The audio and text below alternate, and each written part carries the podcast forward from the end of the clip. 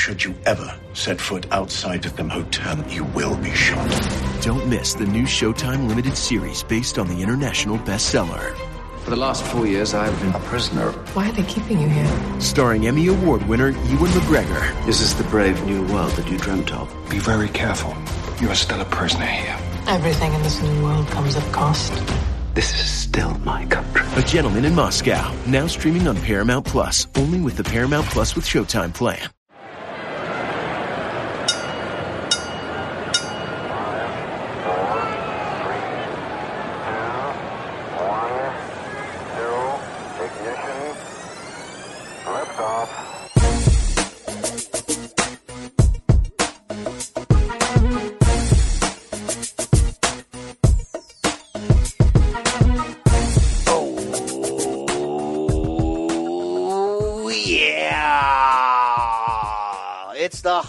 Season and the SOC is back to deliver the goods. It's the Brian Campbell back in your ear hole and it's the State of Combat podcast on CBS Sports MMA Holiday Edition. I I may have a voice that sounds like auto tune at the end, so you may just have to deal with it in our recording issues right now in our Stamford, Connecticut studio. But it's BC. It's your boy B Dubs, Brandon Wise by my side, Sugar Rashad Evans on a holiday bye week. We got a lot to get into today. Looking back briefly at UFC Busan, looking ahead to Rampage, Fedor, and all things Bellator Rizin this weekend ahead of New Year's Eve. And we got a little business to do in the in between, which is getting to our holiday awards, our year ending 2019, looking back on the highs, the lows, the good, bad, and the ugly. Why do I sound like auto tune right now? I wanna rock. I want to rock. All right, uh, BC and B Dubs coming at you. Um, Brandon, it's your first uh, Connecticut Christmas. Welcome. Okay, welcome. Thank you, Brian. I, God, I, the listeners don't understand the issues that we just had trying to get this podcast started and the fact that you've been singing that song un, without stopping for the last 30 minutes while I'm trying to fix this. All right, we we got it off the ground. I don't know how it's going to sound, but uh, you know, it's it's it's the holiday season, Brandon. So whoop de doop, right? Dickory dock. We want to hand out some awards, give some gifts, give some presents. We appreciate the listeners out there. I know there's a lot of big Rashad Evans fans out there. We actually got uh, a sound bit from Rashad. Uh, I don't know if this was ahead of a fight or a uh, or a or a late night hookup. I want you to put it on me. I want you to try to do your best to put it on me because that's the only way I want it. If you don't give me everything you got, I'm gonna be pissed off. That's what she said. Thank you, Tito. Shout out to Rashad. Indeed, what a year for Rashad, by the way. Speaking of year end awards, the 2019 UFC Hall of Famer. Maybe a comeback ahead of 2020. Maybe, Brandon. And what a year for you in the MMA space, right? Didn't he fight in 2019 too? I hope not. I think I think he ended he ended his career with a loss. No, or that was before like last year, the year before. It was like six in a row or whatever. What But a um, year for me. What do you mean? you know, you you attended some big time events in the MMA space. You um all right, one. You uh you moved to Connecticut. Hey, it's been a heck of a ride. You got in great shape. You sparred at Hard Knocks 365 with uh Fat Steve and a bunch of other guys. Tall Steve. Oh wow. I hope you meet him one day and he just kicks the living dog crap out of you. All right. Hey, um special reminder if you like this show, you want to pass that holiday greeting back to us a five-star review podcast, Apple Podcast, Spotify, wherever you uh, assume and accu- accumulate fine audio, please do that indeed. But um Brandon, this year this year's been something, right? Uh Dana White and UFC essentially coming out a couple weeks ago and saying, "Look, this is our best year financially." Now that would seem like naturally off the top it wouldn't make sense because 2016 was an insane year. Conor McGregor fought three times. It was the end of Rousey. The sale happened to Endeavor. It seemed like it could never get better, but that's the old model. That's the old pay-per-view model. Now we're swimming in ESPN money if we're talking UFC. Performance Institute is rocking. China expansion. And to be honest, it's been a pretty damn good year for big time fights and big time shows delivering. Yeah, I, we were putting our list together before the show and for the last couple of weeks for our year end awards, and I don't know, man. Like it, when you look at what 2018 was in terms of big name fights, we thought, you know, it was it was a good year. There was some cool moments that we had. Let's Like- not forget we're coming off the hangover of 2017, which was not a great year for the for the MMA big time world, and and yeah, 2018 was fine. It was serviceable. I mean, it, it gets salvaged at the end by Conor and Khabib, right? Like with the big moments of before that fight, and then obviously the the black eye, so to speak, at the end of it. But that really saved the year in terms of giving you a big name fight or a big name moment. I mean, I guess And there was a, almost a year long build when you consider the April bus situation and, and all that. I guess technically, you know, DC and Stipe one was la- in 2018, but I mean, on the whole, there wasn't a big name fight that you were thinking, "Wow, this is like going to be a game changer." Outside of DC and Stipe one at, at International Fight Week, You're very close to pulling a Rashad and hit me up with a DC Stipe. I, I'm. I'm towing the line, man. We also had 2018 was also when we had Max Holloway get drugged allegedly by his uh now a former manager. I think he came out and said he found out who what happened with that whole situation. He so, told- so it wasn't CTE. It wasn't uh, a bad weight cut. It wasn't. it was his diet. Uh, that's what he's claiming. Well, I'll tell you, I'll tell you the way he bounced back after that and, and looked great. It's uh, it's hard to say anything negative. But yeah, it's been 2019, man. I feel like we've, you know, everything seemed to change for me in April. Atlanta, Mm, those two bangers back to back, Adesanya Gastelum, Holloway Poirier. That to me felt like the the welcome to like, hey, this is gonna be a this could be a hellacious year because that was the beginning of that nice late spring summer stretch for UFC where it was one big fight after another. I will say, you know, I mean, certainly from a financial standpoint, I'm sure with that ESPN deal, they're doing fi- fantastic. But this d- did seem like the brand, the sport, did come back up to a higher level this year. yeah, I mean, when you're talking about, we'll get into the events of the year and all of that stuff later in the show, but like, you're talking about April with 236. I mean, the very first ESPN card was insane. I forgot all of the names that were on that card coming in when it's capped off by uh, Henry Cejudo and uh, TJ Dillashaw. But you had Donald Cerrone putting an end to the Alexander Hernandez hype train on that card. You're really bringing that up as like a big moment of the year. Well, no, but like they, we were writing off Cowboy before the start of Sure. the year. He was supposed to be just another like legend getting fed to a youngster, and he turned that into a moment. Um, two thirty five was stacked, man. Like I think we forgot about that when we were looking at at the biggest cards of the year. Like two thirty five had um Jones against uh, I'm Anthony Smith, Anthony brother. Smith, but you also had Kamaru and Tyron and uh, Robbie Lawler and Ben Askren. But and on the undercard, there was a bunch of names that were on the way up that that delivered moments. So, to this year in general, I I think you have to put it up there with like the top three of of the yeah, last decade. and you need big time storylines like 2016 when you had Conor fighting three times and times and times and Survivor 46 is here, and so is On Fire, the only official Survivor podcast. And we have a twist this season. The winner of Survivor 45, Dee Valladares, will be joining us every week. We're going behind the scenes of the biggest moments, the how and the why things happen, and the strategy and analysis you can only get from someone like me, a Survivor winner. Listen to On Fire, the official Survivor podcast, wherever you get your podcast. And we're back, your boy BC, sitting next to B Dubs. I think we've got the audio issues worked out. Shout out to uh, sound engineer extraordinaire, Debo Eric D. Berardini. you bro, you butchered it. Eric the Butcher, thank you very much. Uh, no longer am I in auto tune, but I'm still willing to uh, play the tunes and belt them out. Uh, you know, I'm still willing to do anything you need me to, You're playing touch butt with that dork in the park. except for that. Thank you. we did whatever we could to make sure you could play those sound drops. All right, Brandon. This past weekend, UFC Busan was in my living room very early, and you know what? It didn't suck.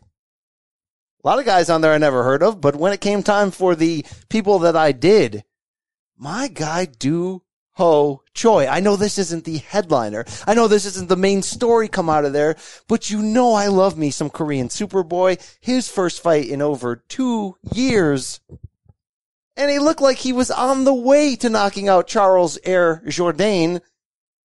And then he got sent to hell in round two. So it's like, oh, what do we do with this guy? Cause I want him to be amazing. Some of his qualities are amazing, but I feel like he's the next Tom Duquesnoy of somebody's going to steal my heart and then fade away before he can even burn out.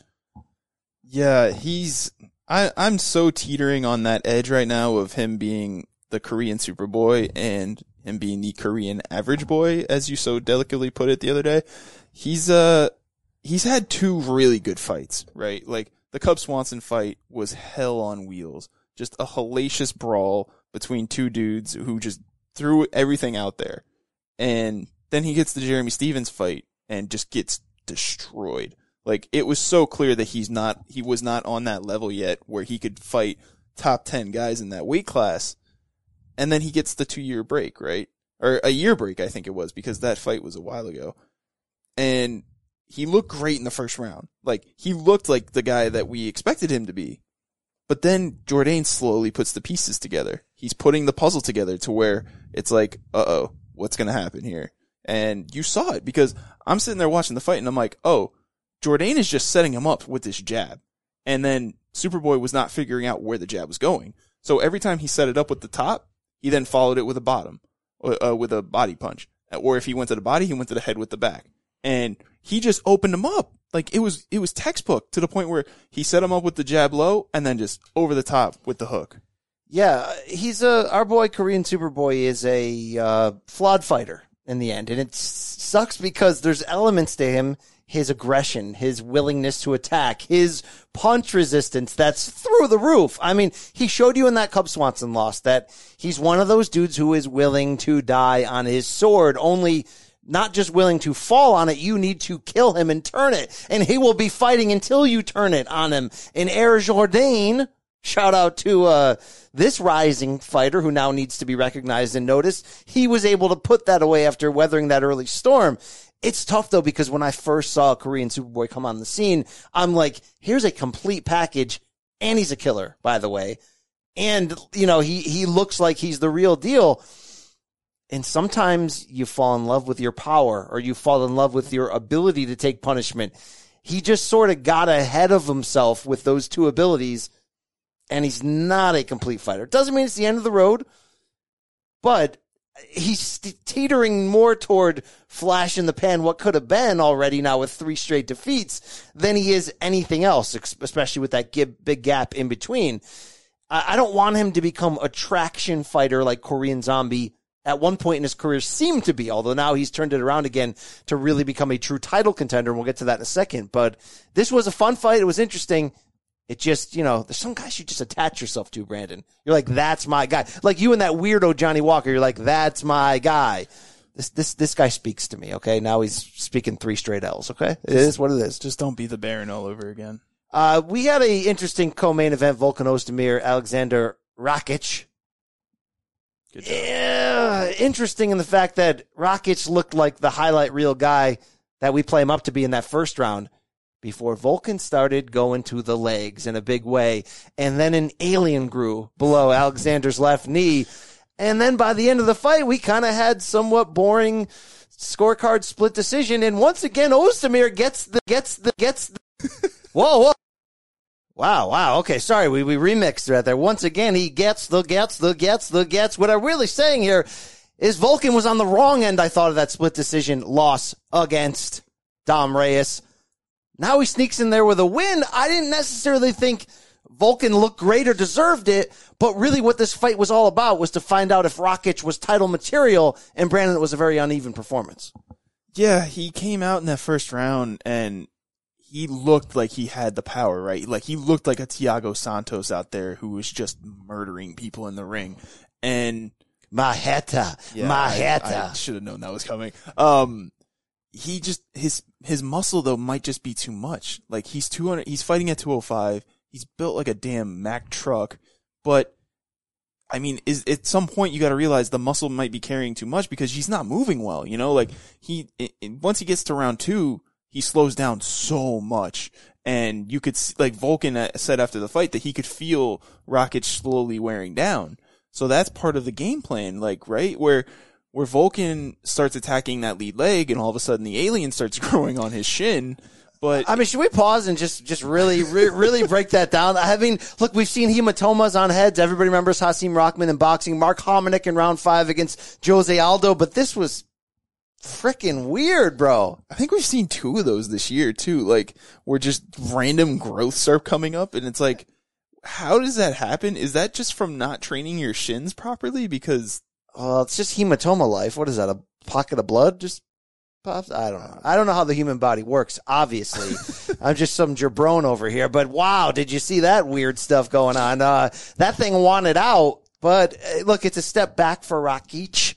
Rakichi should have gave him the stink face, but really for Volkan Ozdemir, he's settling back down, even though with a win here, into just sort of average gatekeeper guy. I mean, look, you you you step up to him in a Fort Lauderdale bar, you're getting KO'd, bro. All right, but no, no, no. All right. I mean, that's the thing though, is like light heavyweight, this is what it is, right? Like it's really uneven. They're, they're like just not bipolar, but like they just have these weird ebbs and flows in their fighting where he loses three straight, but now he's won two, you know, like it's a weird division. It's not deep.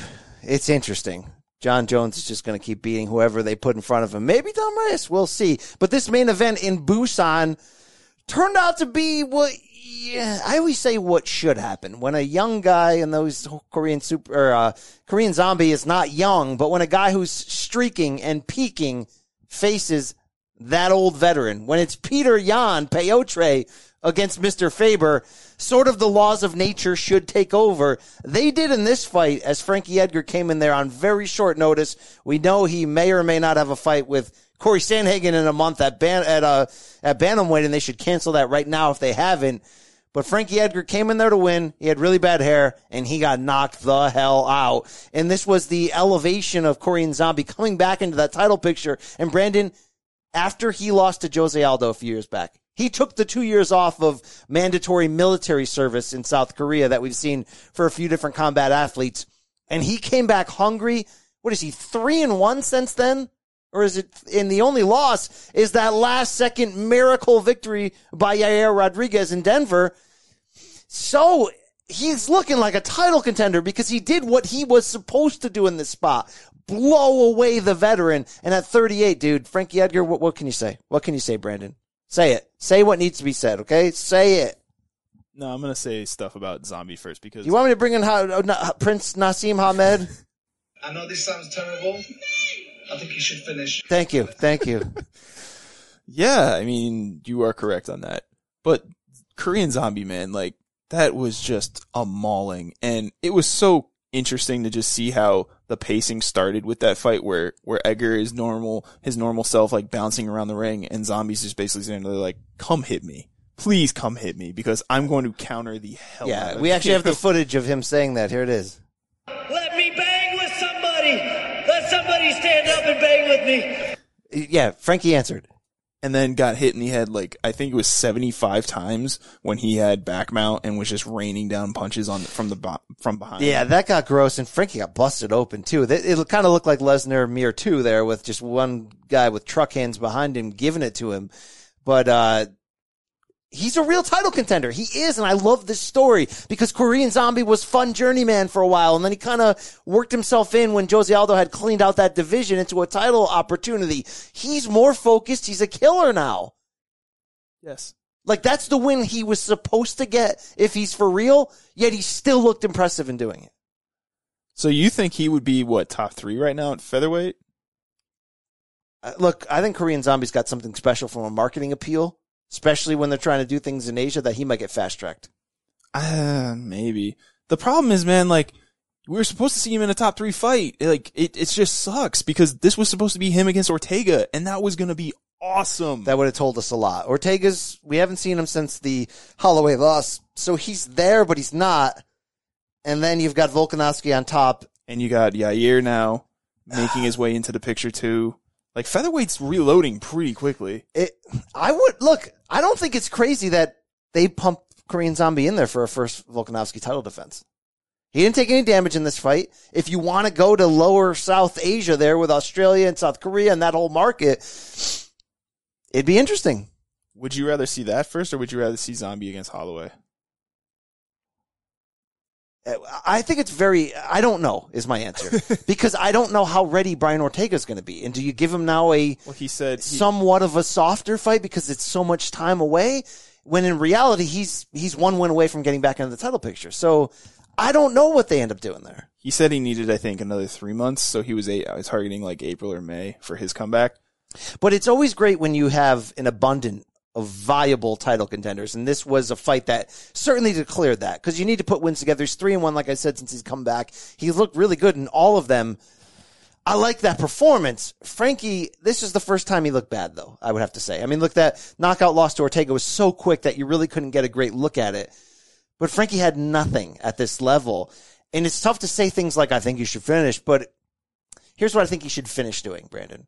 I think you should finish competing for titles. I think he should finish taking last minute dangerous opportunities. And I think he should become his glorified Rich Franklin old self and just take main event uh, opportunities.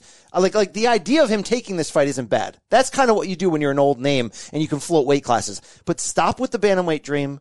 Stop with the Sandhagen fight and just realize that at 38, you don't need to fight every three or four months.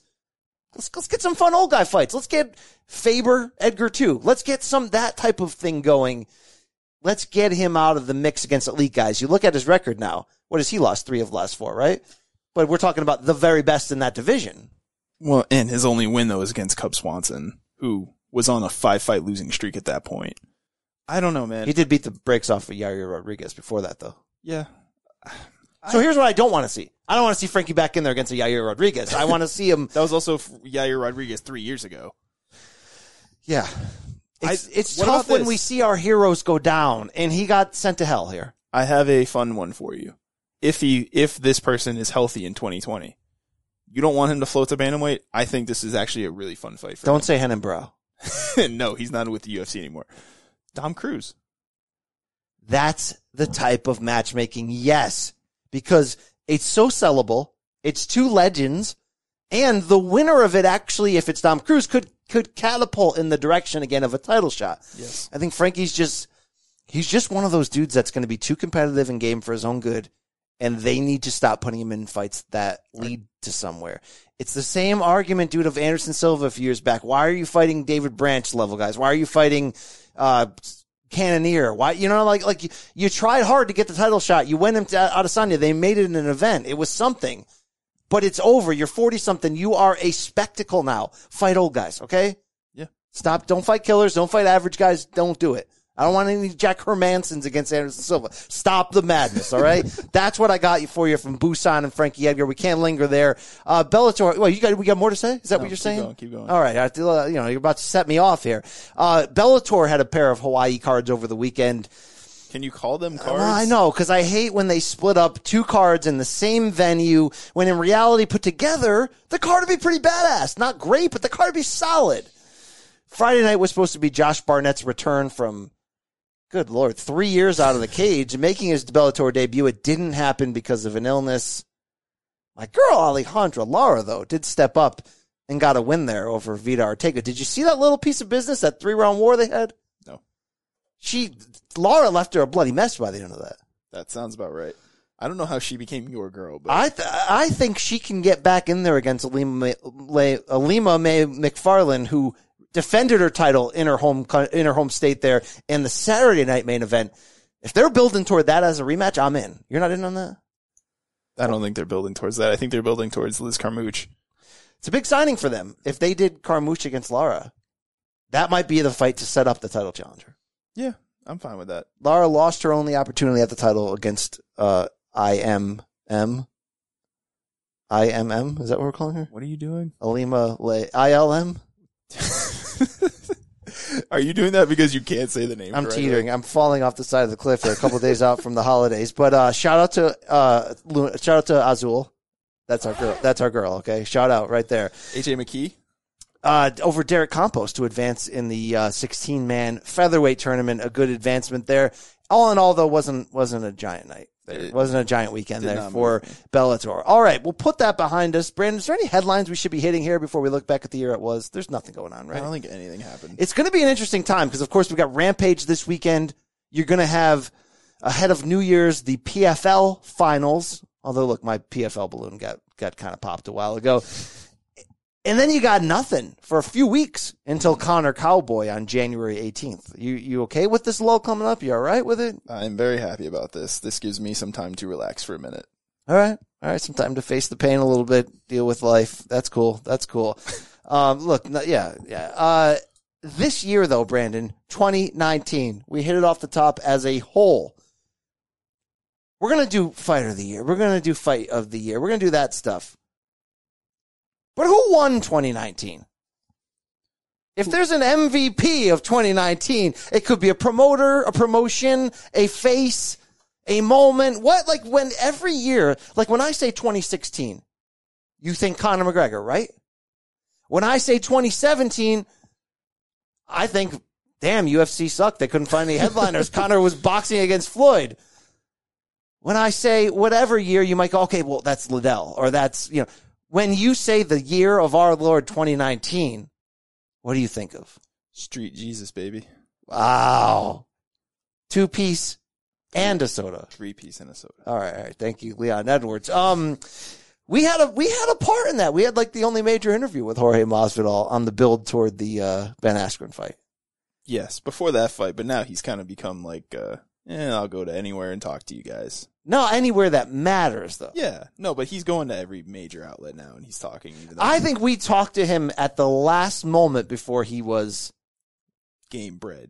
where he, he was monster, before he was crossover, before he was the G, the thug, the everything, before he was the guy. He was the guy this year. If there's a, you know, if there's an MVP, a most popular vote, somebody who just took the year and made it their own, it's certainly George Masvidal. Did you call him George? I did. I did do that. Um, yeah, he. I, I don't think there's an argument really. Like, you can say Israel Adesanya if you want, but like, I don't think he ha- he has no crossover appeal yet. He's not in the casual conversation. He didn't have the freaking Rock handing the belt to him when he won in Australia. Yeah, you know you win sort of pop culture MMA MVP of the year when you have arguably maybe the moment of the year, arguably maybe the knockout of the year, you're part of one of the fights of the year, and you're in contention for fighter of the year. And yet, in this year, he didn't even win a real title. He's the BMF champion. It's rare, Brandon, that somebody makes that that type of escalation onto the public consciousness, is a legitimate contender for fighter of the year, which we'll get to in a second, and yet isn't an actual champion. When was the last time that's happened? Has it ever happened? I don't think so. You know, boxing has had a couple oddball fighter of the year picks. I say oddball, like remember Glenn Johnson in 2004? The light heavyweight? I don't think I've ever heard that name. So that's what I'm saying. Like that's a guy who got hot one year. Remember Carlos Baldomir? These are guys who sort of got hot for one year, came out of nowhere, but they only got on our radar by winning championships. You very rarely see somebody, especially a guy who we knew about. It's not like we didn't know about Masvidal before, but somebody go from is it is it too strong to call him a journeyman entering this year? No, I think that's pretty accurate. to see somebody go essentially from journeyman uh, I mean, I guess you, maybe it was a it was a similar to the Nate Diaz leap in 2016. But Nate Diaz didn't win the second Conor fight. Nate Diaz didn't win a championship either, but he, he went from being a guy that we know and we like, but he's a, a guy to contending to being the guy. Jorge Masvidal kind of made that leap to being the guy this year from the standpoint of the pulse, the, the, the public consciousness, the superhero of the sport at the moment.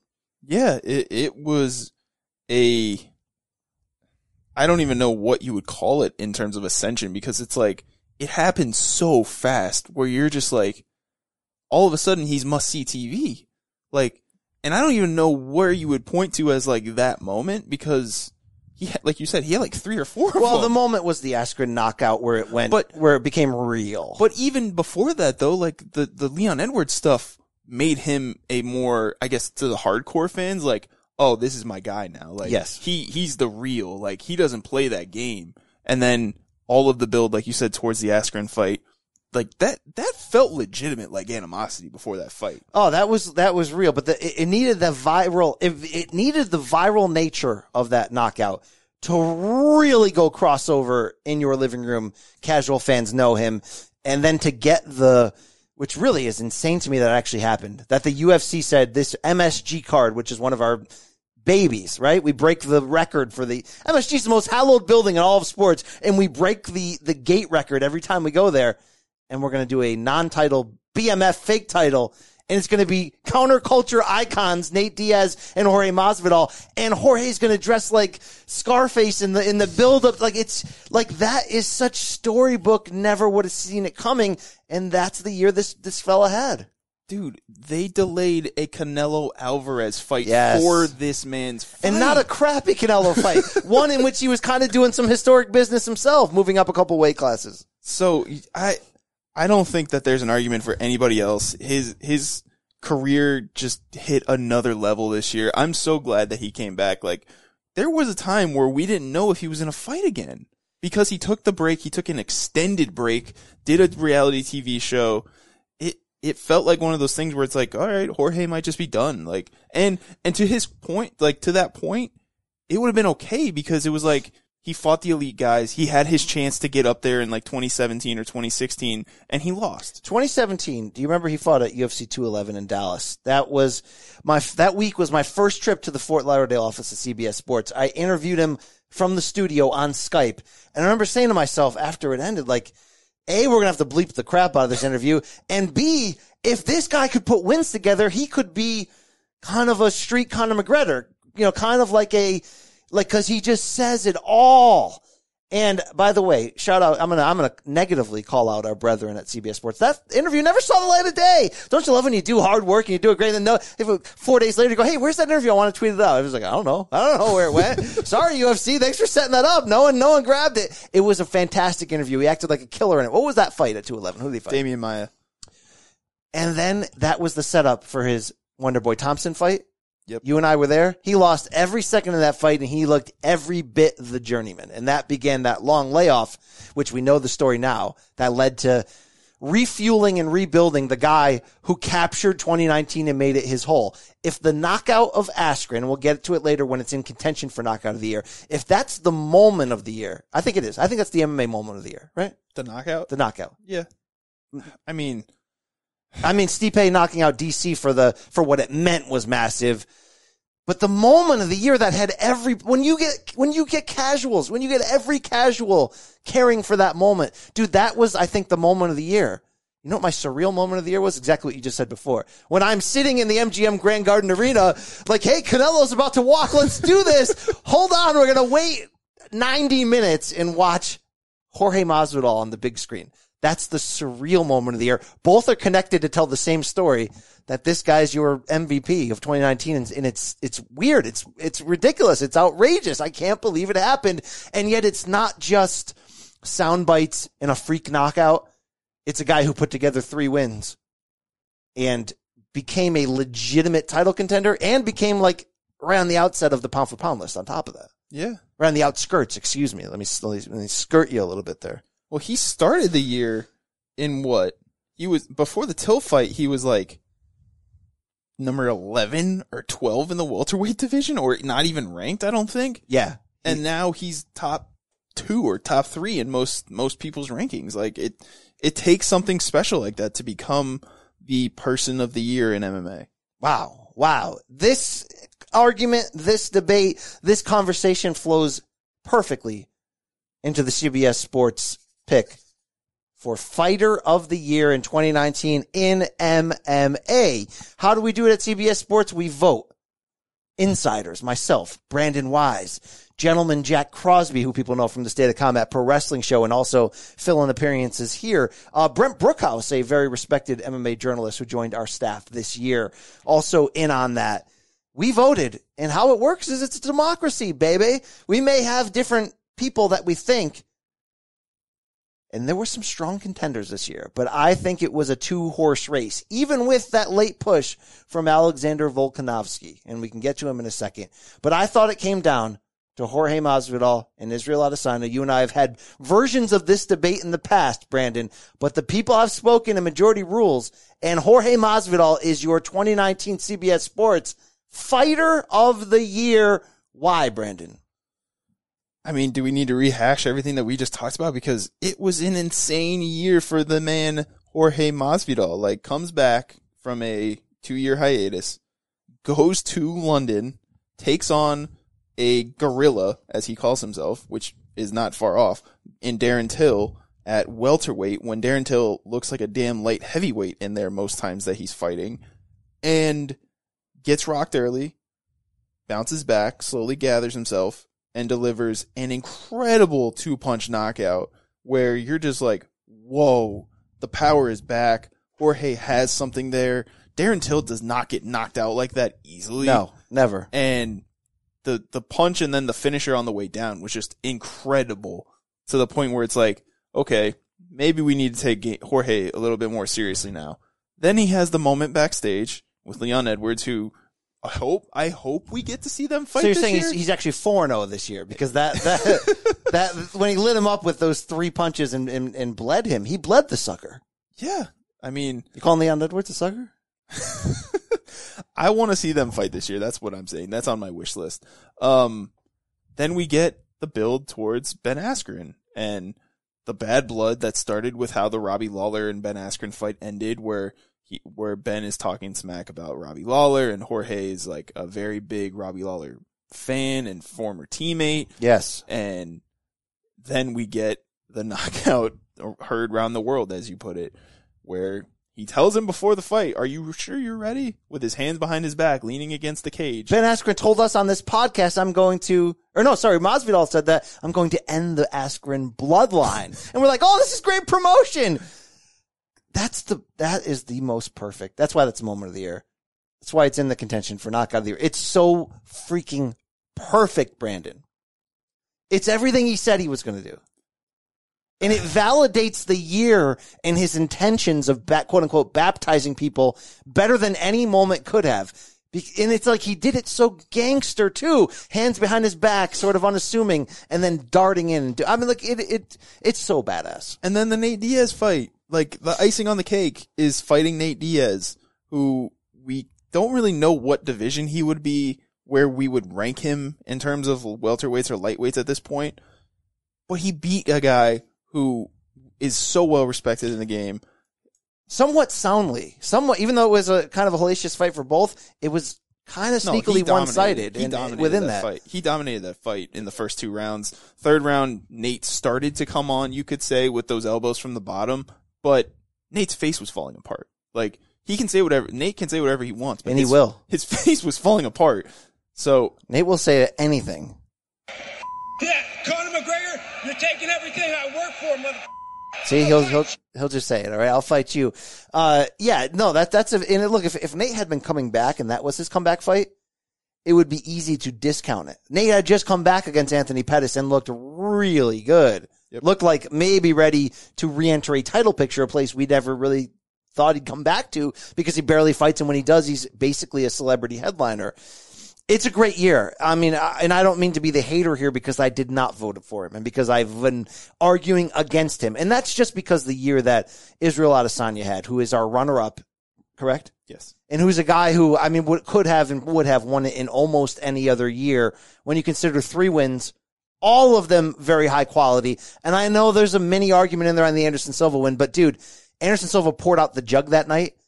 And he well, well, wait, he poured out the jug onto himself, like rubbed himself in some HGH. Or He he's probably he he prevented himself from getting KO'd and made it a very difficult night to the point that some people afterwards were like, "Was that actually impressive by Adesanya? Was he did he not go for it because Silva really he, he was it was his last stand. It was his last stand. He went for it, and yet he had three wins as a whole.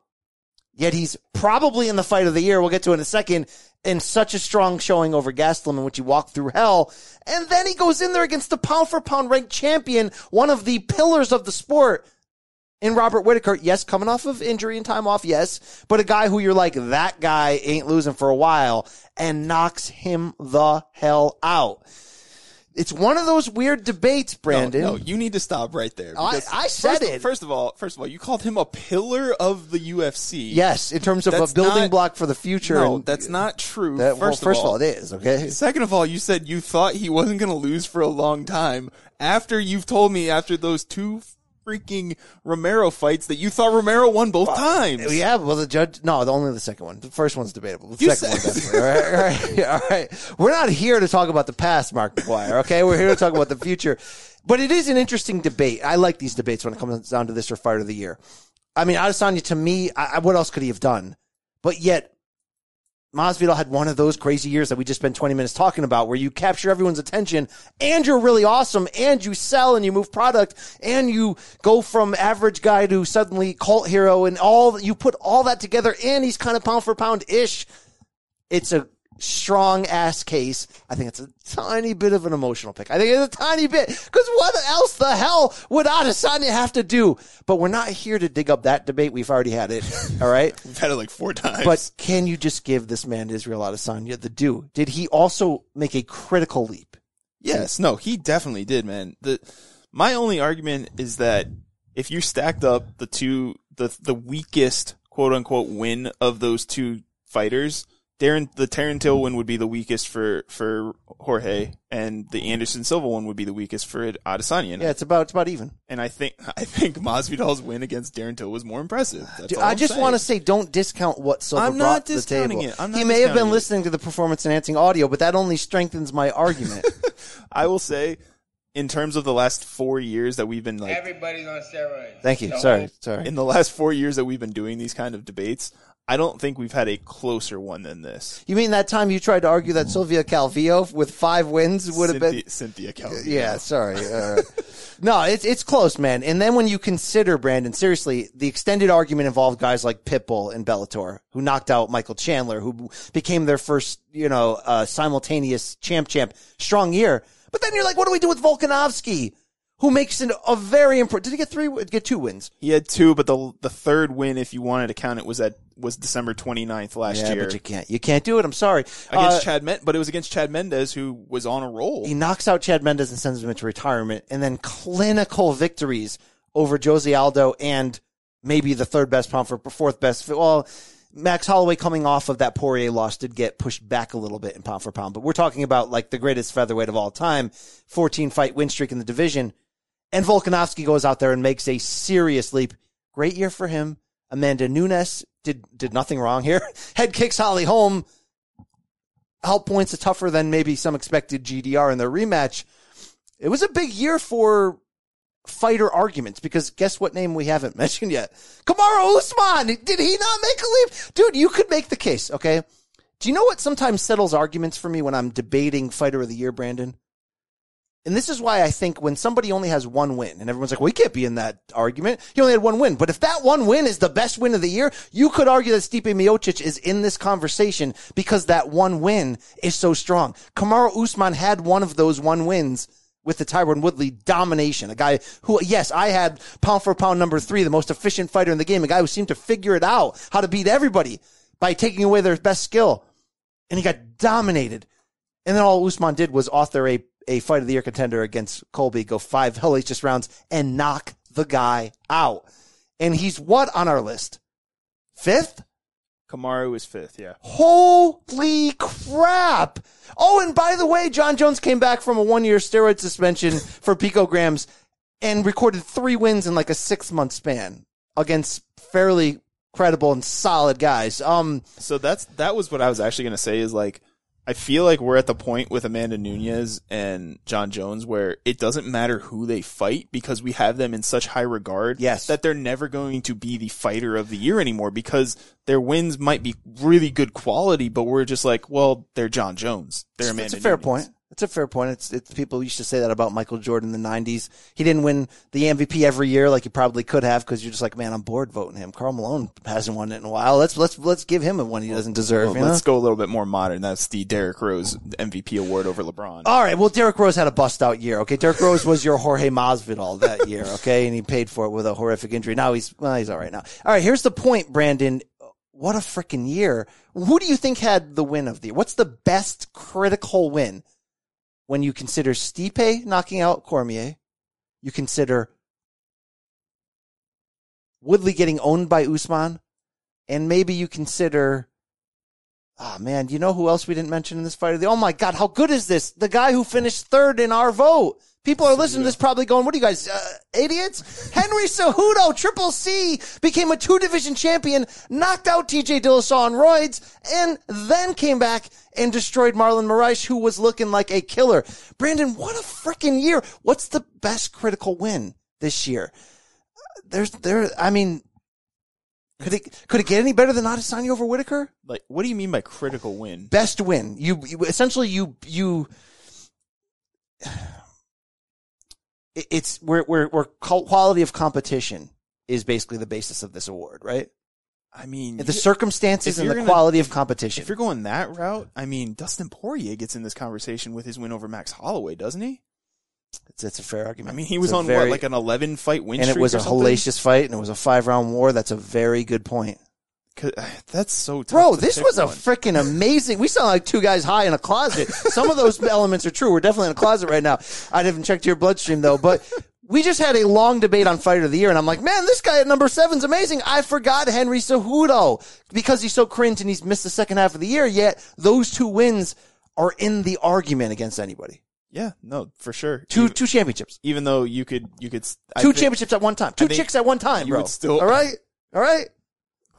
All about the Bellas. Um, you could argue that the TJ Dillashaw, we, like, that's still one that we can talk about where it's like, did he get stopped? Did they ref stop that too early? Blah, blah, blah. Yeah, he probably did, but now you find out that dude's on EPO. You're like, yeah, I probably got. Have you seen the coming to him. pictures of Dillashaw lately, by the way? No.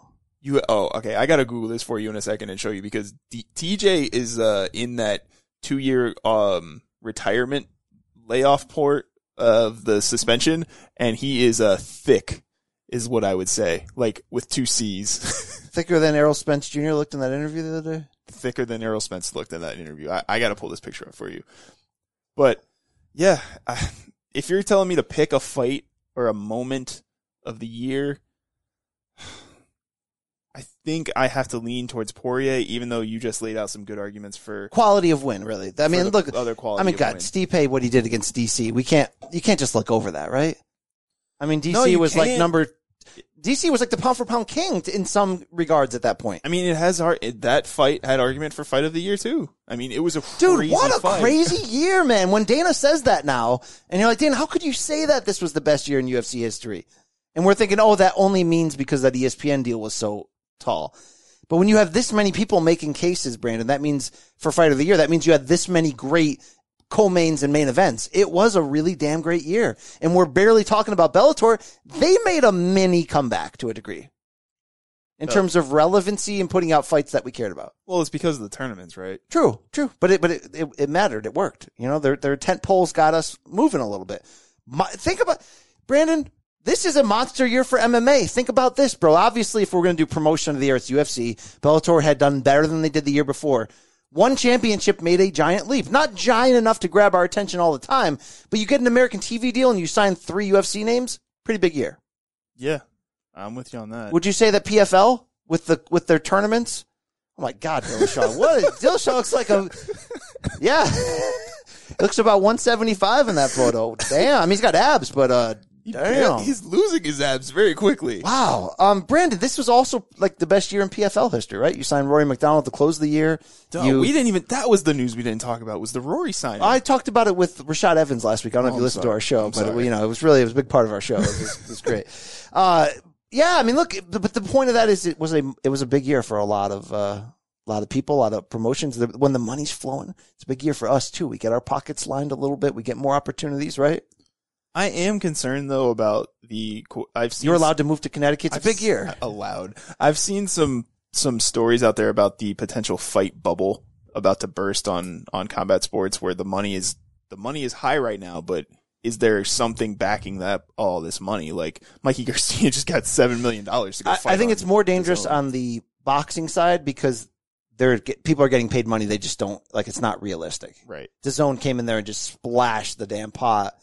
That whole thing may pop, but the UFC deal seems concrete, and the UFC is not stopping and putting out great fights constantly. They're also cheap, so that helps. Cheap in paying the fighters. Yes, yes, yes. They did raise their pay per view price five dollars more. Your thoughts? Can't wait till it gets to 100. I mean, look, the argument against that, and it sucks. It sucks. Pay per view sucks. It's it's where we're at in fights. The argument against that is UFC gives you friggin' great great stuff. You know, you know how long I've been following. But can I tell you the last time boxing had a like, I cannot miss this pay per view co main event? Go ahead. Uh, probably Danny Garcia, Lucas Matthysse, 2013. Floyd Canelo. And that fight only happened in that spot because Floyd knew he had an opportunity to set the pay per view record. So he thought adding that would get him there. They finished, at that time, they finished second. 2.2 million pay per view buys. Great, or four. Two point, great, great card. Great card, right? I mean, but you don't see that anymore in boxing. You still get that in MMA, even though the fighters don't get paid enough, even though there's too many cards, all that good stuff. Yep. MMA's in a good spot. Okay. That's fighter of the year. Let's roll through these. Fight of the year in 2019. Brandon, to me, there's only one. Do you disagree with that? I do. This was my uh, con- uh, conceding to you just to get you to stop yelling at me about Israel Adesanya being the fighter of the year. First of all, I don't need your, your MMA pity at ever, ever, including inside a cage once we get there. Okay. oh, so now we're back on. We're, well, well, is it, is 2019 over yet? All right. I might just, we might fight right now. Then we might, this might be alive. All right.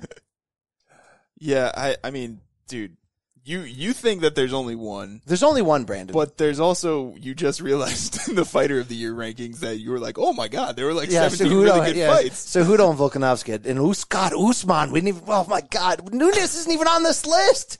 What happened here? All right. There's one fight of the year. I was there. It was April. It was Atlanta.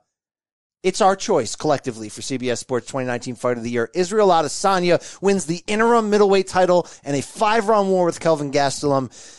Wow, wow, wow, Brandon. It was one of those fights that had so many seesaw moments. Remember when Gastelum almost submitted him twice in the fourth round? Just there was there was that overall feeling of this is a war, and it came early. Like, oh my god, this is a war, right?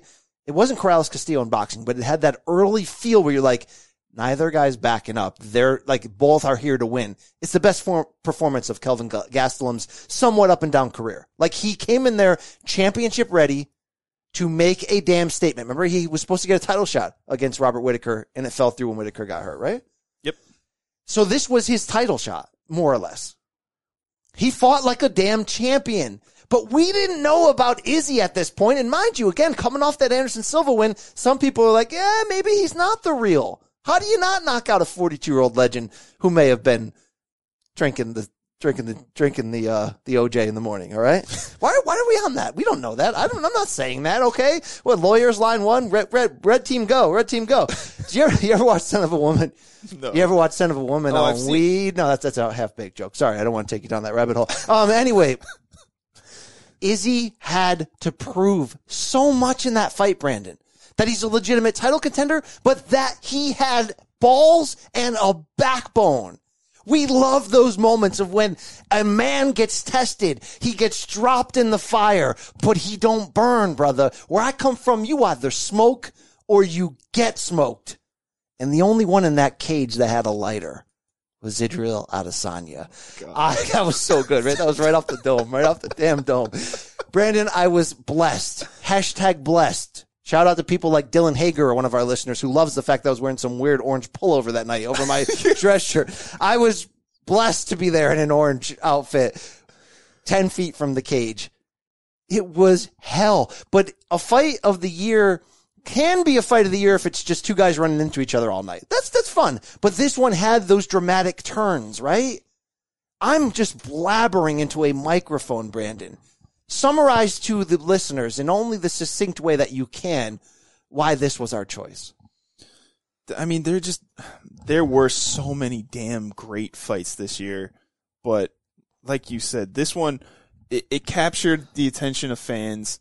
It it was it was almost one of those moments where like a, a Griffin Bonnar, where you're like, hey. You gotta get, you gotta tune into this. There, there's some crazy ish going on right now. This, this fight, uh, I have no idea how long it's gonna last. Did it get better round by round? It did. Tell me it did. Uh, I mean, I think it maintained its incredible pace at, from the outset because Kelvin Gastelum had no interest in wrestling to start that fight. He just wanted to go in there and throw his left hand as hard as he could at Israel Adesanya, and he landed multiple times. That was probably the, my favorite part of that was that Israel uh, ends up walking out of that cage like a duck with his giant lip swollen because of how much damage he took while he while dish- dishing out his own amount onto Kelvin's face. It, it was just Izzy almost took more visible damage. Yet I thought he cleanly won the fight. I, I, I thought he deserved the win. It almost seemed like he had to endure more, Uh, just externally. Internally, you never know. You never Yeah. know what a guy's going through. Pain and destruction, broken ribs, pee and blood, all that gross stuff. You know what didn't make our list that we're going to go through in a second that I just I'm very upset now that we forgot. Say it. Romero Costa. It's up there. It's up there in that discussion. It was bang bang, start to finish. Yeah, they brought it. They absolutely brought it. Uh, that's the fight of the year because it was great and entertaining, but it mattered. Interim title. It proved so much for both guys. Look, did you didn't know Izzy had those balls? You didn't. No. Brandon, he could have got caught in like round four and just went down. That's the end of it. Would you feel better saying that that fight ends up meaning more than the Robert Whitaker fight? To me, that feels like the actual title fight. You're saying he earned the title against Gastelum. He won it against Whitaker, but he earned it against Gastelum. Wow, that's like some kind of like weird reverse MMA psychology. I like that. oh my god, I can't believe this guy's not the fighter of the year after this performance. Good God. Uh, what came close, Brandon? What's what's the one that that had the strongest case to upset this? Well, for me, my voting specifically, I put that Barberena Luque fight number two, which was just insane pace, insane striking on display where both dudes just did not back down one inch and just kept throwing haymakers. But Mr. Barberena, Mr. Bob Barberena, yeah. But well, that one was also just because it was like a surprise. Like Luque was such a heavy favorite going into that fight, where he was assumed to just kind of walk over Barberena, and that dude just put out a That his- caveman, yeah. a damn chin for the ages.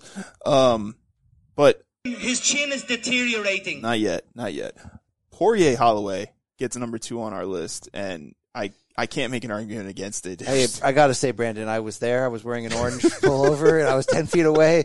Uh, you know what's crazy is there was an element of that fight that was almost like, damn, this fight's not as good as the one before. Yet, holy crap, this could be fight of the year any other year. Two top ten guys, pound for pound, at the moment. Yeah. At that time. Fighting for something that mattered. Holloway trying to become a two division champion, or no, trying to move up and win an interim to get an opportunity to become a two division champion. And it was a little bit more tactical than the war before it, but the pace was insane. The damage in the end was very accumulative and good God, man. You talk about two fights back to back that just captured five, 10 rounds of glory, 10 rounds of horrors, 10 rounds of I need to sop out my soaking wet orange jumpsuit afterwards. oh, what a night, Brandon, in Atlanta. And what is crazy is I, that week, I don't know if you remember, I was in LA shooting stuff for Fox. Then I took a red eye plane to Philly and a car was waiting for me. And then I called the, uh, weigh-in live stream for Claressa Shields and Showtime in Atlantic City. Then as soon as that was over, I got on a plane. I flew to Atlanta. I was weathered. I was like, should I even be here? What's going on? And then you walk into that business. What a night in MMA. Wow. Uh, you can't forget Stipe DC too. Could have won. Could, dude, it, look, the fact that DC didn't follow the game plan and it was just a, uh, two zombies just banging. walking forward with his fingers out, yeah, trying just, to just poke him in the eye. banging. And the fact that it's the heavyweight title rematch and there's so much history involved, it was insane. Usman and Covington that our colleague Brent Brookhouse thought was the fight of the year. Dude, it was hellacious. It was five rounds of boxing and it was, it was two guys that hate each other. It was great. And like, I feel like that one, just because I don't want to say that it's recency bias, but like the the volume of strikes, the power on those strikes too was just because of the animosity between them and because of the hatred. Like you could see Usman was overthrowing on all of his punches. Like he was overthrowing trying to get him out of there, and Colby, for the most part, ate him until he broke his jaw.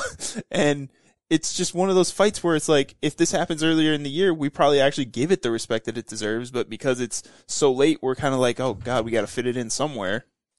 It was one of those uh, fights that if you're a casual fan, you dream that a UFC title fight would look like that, right? Yeah. Yeah, I mean that's it. That's it. Shout out to uh, Plus, plus, uh, you got you had Iaquinta and Donald Cerrone. That five round. Yeah, there were. So I want to put those in the category that of Barberena Luque, where although that one was was much more star studded, but there were a bunch of those this year of sort of like mid card ones that were just bangers. Romero Costa was a celebrity version of that. Uh, great, great year. And look, we had Andrade Namajunas on there. Just the, the the seesaw. I think Andrade and Namajunas was no different than Lawler Askren.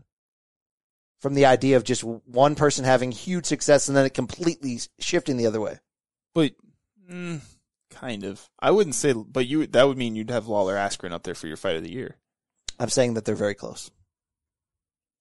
I feel They I were, they were like sort of like they're not traditional fight of the years because it wasn't really back and forth. It was more like one person absorbed a lot and then rallied for a victory. It was kind of like Lesnar and Carwin would never be a true fight of the year pick, yet it was as dramatic, Brandon, as any other fight I've ever seen in UFC history. Say it's not. Say, it, Brandon, try to sit here and tell me that it's not. All right? Ooh, you know one we forgot. I've got one, um, and I got it from your mom. Uh, that's, that's not Thanks, bro. that's not necessary. Come on, come on, bro. It's the holidays. You know what we forgot? What else can? What else do you want me to say? I mean, what else? Uh, Merry Christmas to Brock Lesnar. Evil ass laugh. Um, Cody Garbrandt and Pedro Munhoz. Damn right. Damn right. That was a fight of the year contender. Absolutely. How about um, how about Tony Ferguson and Donald Cerrone? Eh. Yeah, well, no, that's in there, dude. That's in there. Look, you know what? Nate Diaz, Anthony Pettis, not bad. Nate Diaz, Jorge Masvidal, not bad, Brandon, in terms of just being straight excitement. That's the thing. Some fights can be a little bit one-sided, but just be straight drama the whole time. Niko Price and uh, Tim Means. You remember that fight or no? I don't remember that fight. That I'm sorry. that That's where I'm going to cut you off. All right. Knockout of the year, Brandon. It seems obvious. I, I think this is the runaway of all the categories. The the slam dunk. Jorge Masvidal, flying knee, Ben Askren, International Fight Week, July. It's our moment of the year. It's our fighter of the year. It's our pop culture MMA MVP of the year. And it was also a freaking hellacious knockout in a fight that mattered for overall sort of relevancy and title contention. And oh, by the way, it was a probably the build, the promotion of the year. Does this fight win promotion of the year in your eyes? That's not a thing. Uh, it's a, an award on our podcast here, all right? it's the fight that was best promoted that had you the most excited just on the straight promotion of the two. Like, I'm going to say Khabib Conor may have been the best promoted fight ever. Like, you just had to see from a soap opera standpoint what was going to happen next. This fight had those elements, and then you had five seconds. You'll never forget where you were when you watched it. I was cage side in Vegas. Were you in the arena? Where were you? Which one? Uh, yeah, I was up. I was up top. it's that feeling, that oh shit feeling. There's nothing like it in combat sports, there, comparative to any other sport. Like combat sports owns that oh shit feeling because uh, you can hit a 10 run home run in one second, right? You can throw a 100 yard touchdown pass in one second to win the game.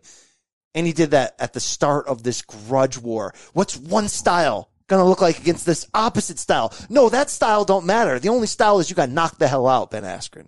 And that hush over the crowd for like a half second and then, I mean, it's just one of those, Brandon, if that thing was, if my, if, if that thing was a drug, I'd sell it by the gram. Okay. Thank you, Vanilla Ice. Thank you. I screamed. I'll say it. I I legit. I saw. yeah, but what that's happened. a Miami home, South Florida homerism. No, that's that was a what the hell just happened. that was earthquake weekend where Rashad survived that. What a weekend, Brandon, right? That weekend was pretty badass, right? I mean, That's me bringing that heat. That's me bringing that heat. that was, that was Rashi. Rashi bringing that heat, okay? Rashi? Rashad, okay? I'll, I don't know. I'm coming up with new, with new stuff here. I'm just, you know, he, you know, he knows who he is, all right, bro? Guess what? I'm not Ryan Bader. Exactly, Right? I'm not Ryan- exactly. Ryan Bader had a good year too, all right? Not, not, you know, all right, all right. Uh, that's your KO of the year. Um, you liked for runners up this price up kick when James Vick got sent to hell for like the fifth straight time. I thought, it, was a little, I thought was a little overrated, all right? overrated. It's All right, what's your number two? What's your number two guy? Uh, you, don't, you don't even have your list. Andrade in a title fight that she was getting dominated in, dropped Rose Namajunas on her freaking head, which is also oh, that's why I had it number three. Yeah, Sorry. yeah, which yeah. is which is also her nickname, right? Pile driver in in in Portuguese, right? I didn't know that. You're she said it. She said it in the post-fight interview in the cage afterwards. Okay. Brandon, that moment was freaking insane, but that's not the second best knockout of the year. I don't know how you fools who voted with me did not give the love to Kevin Lee, Gregor Gillespie. I mean, you talk about a head kick that knocks a man down, the back of his head hits the fence, and he sits up knocked out. It's it's poetry in motion. Yeah. And so was Alexander Rakic against Jimmy Manuwa, but you didn't give that the respect. Rakic. Yeah. either. Hey, This- remember at the beginning of the show when I had auto tune on my voice? That was pretty awesome. Yeah. Dude, this year for knockouts specifically was just weird. Like, now, why gonna- do you say weird? I thought there were a lot of people in, in, even though this was the runaway category of the year, I thought there were some solid ones. But that's what. But I'm saying more like we just had a lot of random and surprising KOs that you just don't see ever. That's what, which is why I put the Niko Price one up there because it's like, when do you see a guy get knocked out while laying on or while standing over somebody laying on his back? That's a good point. Like I don't when do I've you see in a title fight somebody get pile driven, right? hey, Jessica Eye getting head kicked to hell by Chev Yeah. was uh was pretty fan. One guy on our staff calls her Chevy. I don't know if you've seen this before because the guy's the worst, right? All right. Uh, uh, Justin Gaethje against Edson Barbosa was insane. Hey, Luke too. Thomas. I don't know if you know this guy, Luke Thomas. I do morning combat with him every week on Showtime. Mondays, uh, twelve Eastern on YouTube. Uh, he gets on me for my pronunciation. Now, look, I butcher. I'll bu- look. I'll butcher a guy. Right? I'll just screw up a name for years. But he says I'm doing Justin Gage G. Gage G. He says I'm doing Gage G. He's saying do it how Justin does it. Justin Gagey. Gagey, Gagey. not Gage, Like it's G A G E Y. Gagey. not Gage. not Dustin Gage, as someone on our staff. That's the absolute worst. Uh, what I'm talking about really here is uh, I'm butchering Justin Chi. That's not right. Chi. That's I not- thought it was Gaethje too, but All right, all right, whatever. well, Luke Thomas knows everything apparently. Yeah. Wow. look at this budding rivalry right here. All right. I like this. Uh, look, big, uh, Justin Gaethje sent Barbosa to hell. That was, that was, that Dude, was, Douglas uh, Diego uh, Diego Lima, not him. Douglas Lima uppercut KO MVP into another planet. and it was one of those viral runs because it just was freak out of nowhere. Uh, you love this Bellator Ray Daniels 720 punch. yes. How do you not? That was amazing. Yeah, it was pretty bad. He did he did a spin, didn't like what he saw, spun again, and then punched the dude, and the dude just collapsed into him. Like I don't think I've I don't think you could plan that any better. You got any others? Because we got to we got to roll. We got to roll the heck on. Okay, Brandon. roll. How about your girl uh, Holly Holm getting sent to hell? That was beautiful. I mean, you consider the, ti- the it was a title level. It was an important fight. That that was a beautiful finish. Um, our next award is uh, MMA Clown of the Year, Brandon. You, and it ties in with Knockout of the Year because it was probably the knockout that I was like, yeah, yeah, mother effer, you deserve that, right? No, I'm kidding on that. But still, Clown of the Year. We go to Brazil for this. It's either Michel Pereira for dancing to the cage, gassing out, trying to do a backflip off the cage wall, and against a guy he probably could have beaten fairly easily. No one remembers the guy's name. And Johnny Walker Weirdo. All right, you done? Dillon Danis could probably be in this conversation. Dillon Danis fought one time this year. Are you done? yeah, I'm done. Who's your pick for Clown of the Year? I don't have one. Okay, all right. I gave you your moment to gloat about my two favorite fighters. It's a tie. By the way, it was a tie. Thank you. Thank you. All right. Uh, submission of the year for CBS Sports in 2019, Brandon. This, uh, this is not official. This is not. This is not in order. No. Uh, this is not an official category. This is a po- this is for the State of Combat podcast. What's your pick for uh, submission of the year?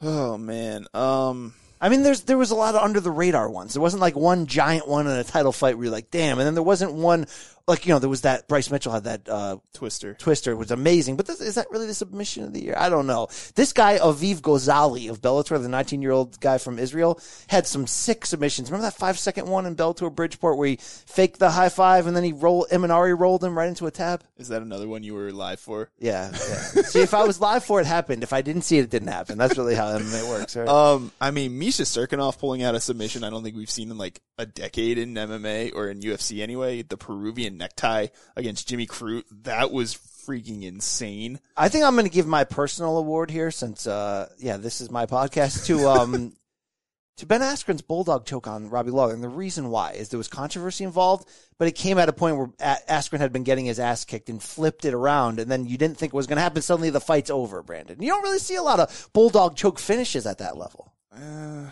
I mean, That's white belt stuff, as Luke Thomas would say. it was just I don't know that that would be the submission of the year though. You're are you giving it that just because of the moment that it was and Ben Askren and his yeah, it wasn't the most fight? beautiful submission. It was somewhat of a bad stoppage. It's all those things. in I mean, the Kron Gracie one was damn good too against Alex Caceres. Worst or, game plan. Or how about Demian Maia against Ben Askren? Like that fight that was a, a stand up war between Yes. a couple of wrestlers and then Maia just in in enforces his power on him and gets the the rear naked. I feel like we should have a separate category for Bellator undercard knockout of the year and Bellator undercard submission of the year because there's like a billion of them, right? Well, I mean Brent Primus with the the Gogo Plata. Yes. that was sick. Former champion Brent Primus. How about uh uh Charles Oliveira with his anaconda choke? That was sick too. over Daniel Teymur. What whatever, one of the Teymurs. All right, that's it. I'm done with this category. All right, You wanted to do this category. I'm done with it. Um, Brandon, worst moment of the year in MMA in 2019. You know, wait, give me the favorite. It was all gravy. It was all great to you. There's no bad moments. I mean, give me some some options here because I'm trying to think of what would be a bad moment. I mean, Matt Mitrione kicked that guy in the Jones, and then uh, and that fight fell apart. That was pretty cool. Uh, I mean, Bellator shouldn't be a part of that category then because you had a fight this weekend fall apart when a guy showed up to the arena. yeah, that's that's a good point. Um, was there a moment this year like like we saw on Friday night with Julio Cesar Chavez where people were throwing stuff into the octagon? I don't. Oh yeah, in in um on that fight night in another country when that Brendan Fitzgerald jumped under the desk. What was the situation in that? Remember that? Was that Mexico? That was the Yair Oh, Rodriguez. yes, That's- yes, there you go. There it There is. you go. Yair Yeah. Rodriguez and Jeremy, Jeremy- Stephens. Yep. Where the fight ends abruptly because Jeremy Stephens gets poked in the eye and then can't see, even though he, he, he thinks he can see, but the doctors are telling him he can't fight and Yair loses his mind and yeah. Herb Dean tried to kill a few people in the ring this year with a couple uh, couple tough stoppages. Uh, do you have any other awards you want to give up, Brandon? Hottest female fighter of the year? Oh my god. wow. The, you'll hear the answer on our Patreon show afterwards. All right. Well, we gotta do event of the year. Instagram follow of the year. Is it uh, Valentina or Antonina? It's your Why choice. am I friends with you? That's, no, it's, uh, it's Mackenzie Dern.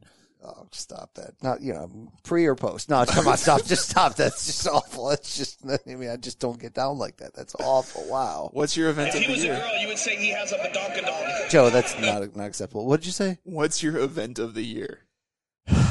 Because there's a lot of good options, man. It might have to be International Fight Week. What was that? UFC what? 239. So that was Jon Jones in a closer fight than expected against Thiago Santos. Yep. Holly Holm and Amanda Nunes. Head kick.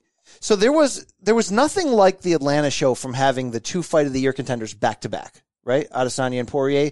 There was there's an energy to that Brandon that you and I felt at UFC 217 at MSG, right? Three title wins ending crazy Namajunas by knockout, GSP by submission, Cody Garbrandt gets knocked out. That had an element, but I think Fight Week had that in that fight card too because of the moment of the year. Masvidal, you know, then the head kick from Nunes. Was there another moment before that? No, that was. I mean, I can pull that up, but I'm looking at 235 as well because 235 is one of those sneaky ones to me where you look at it on paper and you're like, oh, it's Jon Jones against Anthony Smith, whatever. Kamaru Usman beats Tyron Woodley. Those were kind of boring fights. But then you look at Ben Askren against Robbie Lawler was on that card, and then you look at Pedro Munhoz. Yeah, but you got to finish strong though. You got to finish strong. Okay. That's fine. Co- Cody Garbrandt and Pedro Munhoz was sick.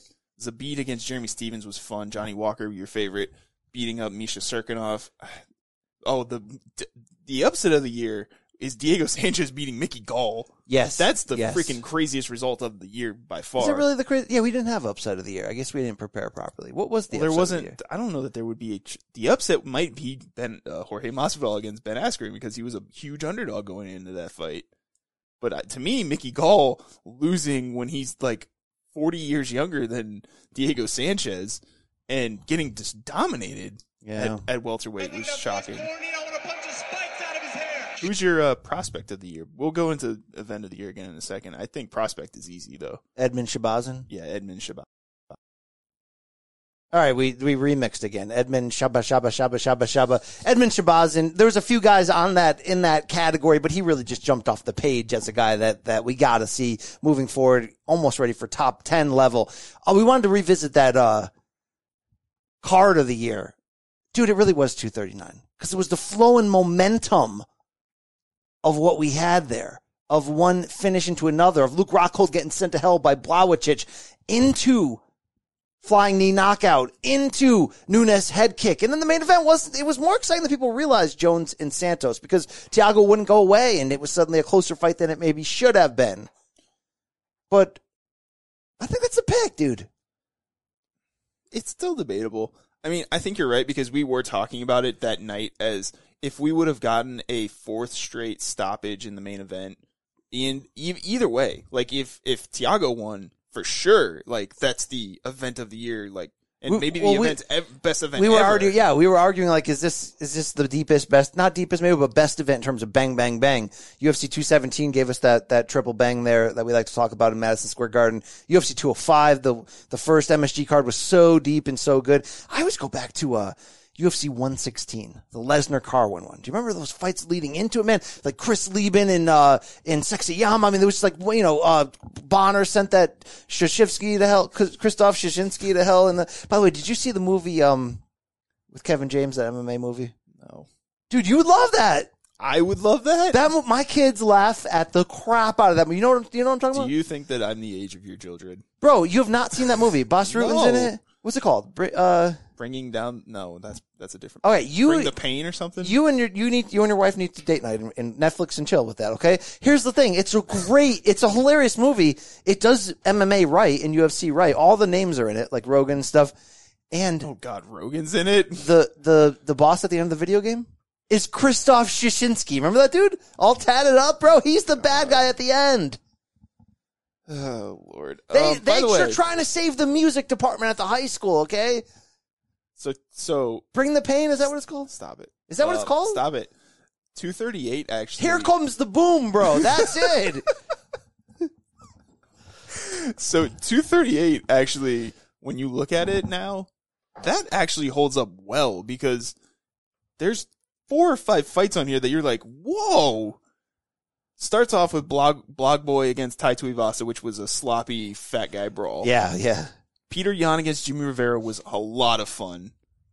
Then you have Tony Ferguson, Donald Cerrone, kind of one sided, but a really good fight. You had the Shevchenko knockout of Jessica Eye, All right, you're. and then Cejudo rallying against Marlon that was that was that was a sneaky good card. It didn't have the top end star power that you need, but it was a sneaky good card. Cringe performer of the year. Is it Henry Cejudo or Ariel Helwani? What's your pick? Performer of the year would. Oh man, Cringe of the year. Yeah, yeah. probably Ariel. Yeah, yeah, he's got that market cornered. Shout out to Ariel Helwani. Um, triple C cringe though is, is rough. He's rough, bro. He's rough. No longer Triple C. He's a double C at this point. Yeah, Oh, remember- no, you know what? The cringe moment of the year is when Triple C put the diapers on his championship belts in that video. Colby had some cringe this year too. All right, there's there's a lot of going. By I the mean, way, I think that's the news that we did not talk about unless you talked about it last week and I just don't remember. That Cejudo gave up the, the flyweight title. Yeah. So I don't think that's a bad move because why why fluctuate in weight? He's always had problems making weight since he turned pro. So it's like I don't I'm not against that. It gives Joseph Benavidez a chance at the title, which he's long deserved. But I kind of wanted to see the Cejudo Benavidez rematch. Yeah. and you really lack star power. It's one thing Cejudo had with star power. Now you have potentially. I mean, who's Benavidez facing in this upcoming title fight? GCA Formiga. Uh, It's a it's a fight night main event. Uh, it's kind of. It's kind. I know like Cejudo may have saved the flyweight division this calendar year, so that's a subplot to the year. But if you save it and there's nobody to carry the flag, eh. He might have saved it for a year. Yeah, he saved it for his own glory. He kind of became a two division champion kind of before he deserved a chance to become one, right? You used to only get that shot when you were like a legend. Now we have two. I mean, dude, dude, GDR was almost a two division champion when she upkicked Amanda Nunes, right? Yeah. Holly Holm almost was one this year as well. I don't know about almost, but you Yeah, get my you were- point. You were so high on that fight going in. Dude, so many people were talking about the Albuquerque parlay, all right? Right? So many, meaning you and the person you made the, the conversation with. I, I don't know. Everywhere we went in Vegas that week, we ended up talking Mm-hmm. about it. People were like, you know, that's really good. Jones and Holmes together. Do you think they ever did the business? No comment. Okay. All right. Hey, uh, we got to look ahead quickly to this weekend. I can't, I mean, this, we're having problems with this thing. I can't even click on it, but it's Bellator and it's Rizin this Sunday night, Saturday, Saturday night, night. Saturday night. in Japan. And it's Fedor Rampage, and I don't hate this. What what channel is this on? It's on. Is this a DAZN production? live on Paramount? All right, shout out. Hey, shout, Paramount is a uh, CBS uh, CBS product, so shout out to the Paramount Network, right? Bellator is a CBS product by proxy, right? We merged. What are we called now? Viacom CBS. Shout out to Viacom CBS. So this actually is the most important fight of the year, if you ask me. it's Fedor, it's Rampage Jackson, and it's gonna be sloppy because that's how we like it, Brandon. All right, extra sloppy. You won't even play your soundboard Because I'd have to find it under the boxing pages. It would take a long time. All right. Um, yeah, this is gonna be extra because Rampage's latest pictures have him looking pretty thick with Oh, three C's. I hope this fight only lasts about two minutes because I don't know what it's gonna be after that. I mean, the thing is, Fedor still got power in those hands. yeah, It might be fading. I mean, so does Rampage, but it's going to look gross if no one catches each other right away. It's going to look really gross. Uh, what else? Chan- who's Chandler fighting on this undercard? uh, it, it's a crossover, so most of them are fighting Rizin Rizin fighters. It's not moving me. I'm sorry. I mean, Michael Chandler's interesting. I love though. Michael Chandler. MVP's back against some Asian guy. Some I have I have a I have a fight with some some some I have a fight uh, with a, a Thailand guy. Thai some Thai guy. Lorenz Larkin's back on this card. All right, I, I'm, I'll tune in for the main event. Anyone else? No, no, no, no. No, Derek Cruickshank is back with a porn mustache. Look at this guy; he's great. All right, that's the year that was in MMA. Brandon Wise, we'll be back uh, after the new year, before the new year, to do our uh, end of decade chat. Somewhere around January first, somewhere in and around that date. If you make me come in here on New Year's Day, I'm going to bounce No, basketball off no. your Yeah, head. okay, so maybe next year we'll be back. Uh, shout out to all our award winners, including uh, Cringe Master Henry Cejudo and Michelle Pedede for Clown of the Year. And um, Do you have a listener of the year? That's a great question. Actually, I'm going to give it to you. Our MMA listener of the year for 2019 is Dylan Hager because he listens to all three shows, brother. All right? All three. And Yeah. comments and contributes. Shout out to Omar Al Rashid, a big time listener of this show from down under. I love our people. I love our friggin' people. Shout out to Rashad Evans, who I'm going to let you know now was voted 2019 SOC co-host of the year. So tough break for you, Brandon. You had You're a good such run. an. Yeah, yeah, yeah, yeah, yeah. You had a good debut year. Not not good enough in the end. Okay, for for what we're trying to do here on this show. Um, it was a great year. It was a great year for this show. It's a great year for you moving to Connecticut. The fans didn't get the fight they wanted. Campbell Wise. It's gonna happen. Don't worry. Survive or die. It might end up being like a wrestling match where I just show up and hit you in the back of the head with a chair, but know. I don't know. Take Rashad's nuts out your mouth, then talk to me. Okay, okay, I will do that. I will do that. Who breaks a door? Honestly, right? That's the way it is. Uh, hopefully, all of our favorite fighters will stay off drugs. Hopefully, uh, you know, stay thirsty on Instagram, everyone. Um, check out our work at State of Combat on Twitter. Brandon, it's been a hell of a fun ride doing this show with you. Okay. Thanks for being well, absolute weirdo. I mean, I hope you enjoy the holiday. Look, I don't know what you're celebrating this year, but if it's Christmas this week, man, enjoy it. Hey, it's night two of Hanukkah. You in on that? What are you getting down with? Christmas, bro. All right, I'm sure. I'm not trying to exclude people. You know. We got our tree last week. Oh, that's that's good timing. You know, I had cousins like that who put it up every year on Christmas Eve. On That's, Christmas that's Eve. weird. Why? I don't know. Did they just feel like they don't want to have like the expense of the lights being on all the I time? I don't know. We always had a rule in our house that couldn't come up before Thanksgiving, so we always did it the day after Thanksgiving. Yeah, that's fine. Because that's that gives you the full month. You know, the first year I ever got a, a real tree, about 12 years ago, the kids were real small. It smelt so good. I never before or since got one that smelt that good that I left it up until March 1st. no, no lights on it or, or ornaments, just straight up just- kept the tree in there. Until I found out one of my sons was allergic to it, and it's why he was in and out of the hospital that year. So hey, great, great, great idea there, Campbell. But uh, but uh, it smelled really good though. It was like an air freshener in your house, twenty four seven. It was so piney. I love that you called me the giant weirdo when this is your life. Yeah, this is this is what happens life. to you every day. This is my life. Uh, yeah, that'll do it for MMA in 2019. Hope you enjoyed that. We'll be back with a bang next year, okay? We'll be on the streets. We'll be giving you the interviews you want and need, okay? You're going to get some more sugar in your diet as well.